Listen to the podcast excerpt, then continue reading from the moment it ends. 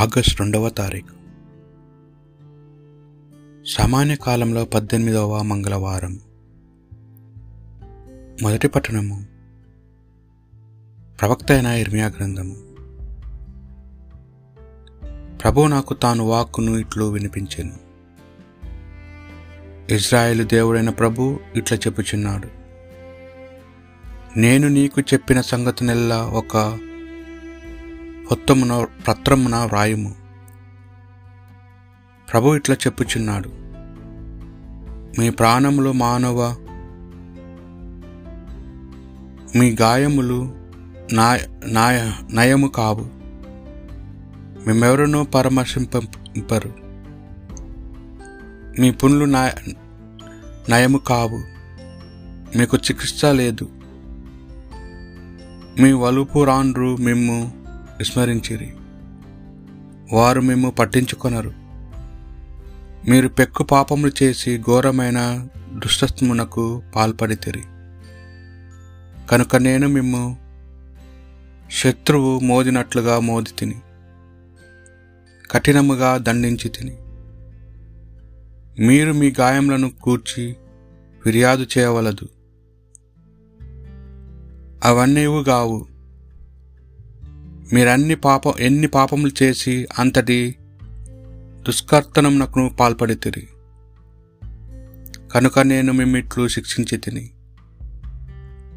ప్రభు అట్లా అగుచున్నాడు. నేను కొయంబు నేను కొయంబులను జరు నుండి విడిపింతును. వారి కుటుంబములన్నిటికీ దూరు చూపుము దారి చూపును. ఎరస్లేమును పునర్మింతులు గాని ప్రసాదమును తిరిగి కట్టుదురు. అచట వసించు ప్రజలు నా సుతులను పాడుదురు. సంతోషముతో కేకలు వేయుడు సుషాం సంఖ్యను తగ్గియను పెంచెదను.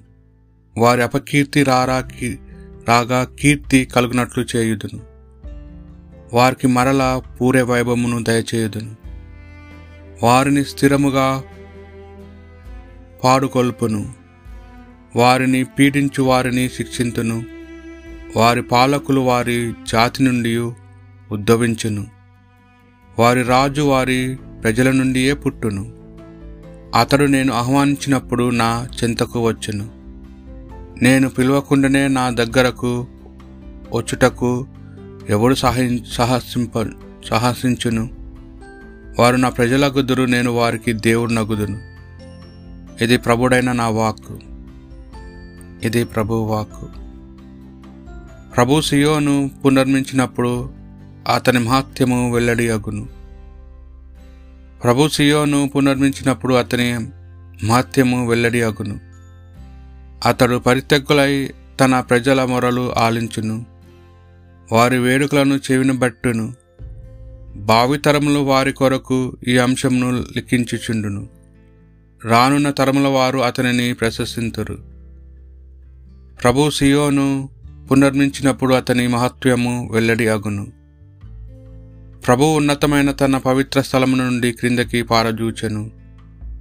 ఆకాశము నుండి భూమికి దృష్టిని మరల్చెను. అతడు బందీలు నిట్టూర్పులో వినను.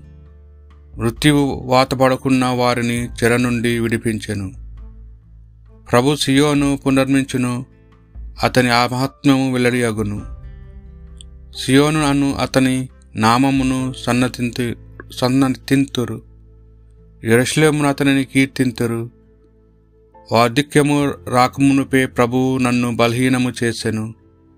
నా ఆయుష్కాలము తగ్గించెను. ప్రభు సియోనును పునర్మించినప్పుడు అతని మహత్యము వెల్లడి అగును పునీత మార్క్ మత్తయ్య గారు రాసిన సువార్త సువిశేషంలోని భాగం. యేసు తాను జనసమూహములను పంపి వేయలోగా శిష్యులను పడవ ఎక్కి తన కంటే ముందుగా ఆవిడి ధరికి చేరవాలని ఆజ్ఞాపించాను. ఆ జనసమూహములను పంపివేసిన పిమ్మట యేసు ప్రార్థించుటకై వెళ్ళాను. సాయం సమయము వరకు ఆయన ఏకాంతముగా అతటనే ఉండెను. ఇంతలో గాలి ప్రతికూలముగా వీచుట వలన పడవ అలలలో కొట్టుకొని చాలా దూరము పోయాను. వేకోజామున యేసు నీటిపై నడుచుచు వారి వద్దకు వచ్చాను. అది చూచిన శిష్యులు భయభాంతులై ఇది పెనుభూతము అని కేకలు వేసరి. వెంటనే యేసువారితో భయపడకుడు ధైర్యము వహింపుడు నేనే కదా అని పలికాను. పేతురు అంతటా ప్రభు నిజముగా నీవే ఆయన నీటి మీద నడుచి నీ వద్దకు వచ్చుటకు నాకు ఆజ్ఞయము అనెను. ఆయన రమ్మనగానే పేతూరు ఆ పడవ దిగి నీటిపై నడిచి ఆయన యొద్దకు వచ్చుచుండెను. కాని ఆ పెనుగాలికి భయపడెను. నీటిలో మునిగిపోవచ్చు ప్రభు నన్ను రక్షింపము అని కేకలు వేయ వేయసాగాను. వెంటనే ప్రభు చేయ చేయి చాచి పట్టుకొని అల్ప విశ్వాస్ అల్ప విశ్వా విశ్వాసి నీవేలా సందర్శించితివి.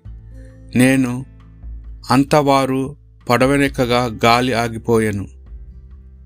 ఆ పడవలో ఉన్న శిష్యులు నీవు నిజముగా దేవుని కుమారుడు అని పలికి ఆయనను ఆరాధించిరి.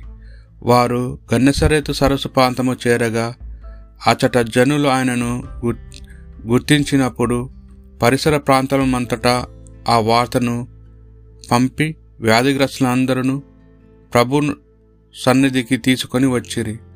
వారిని కనీసము ఆయన అంగి అంచునైన తాకనీయము అని ఆయనను ప్రార్థించిరి. అట్లు తాకిన తాకిన ఎల్లర్లు స్వస్థత పొందిది ఇది ప్రభు సువిశేషము.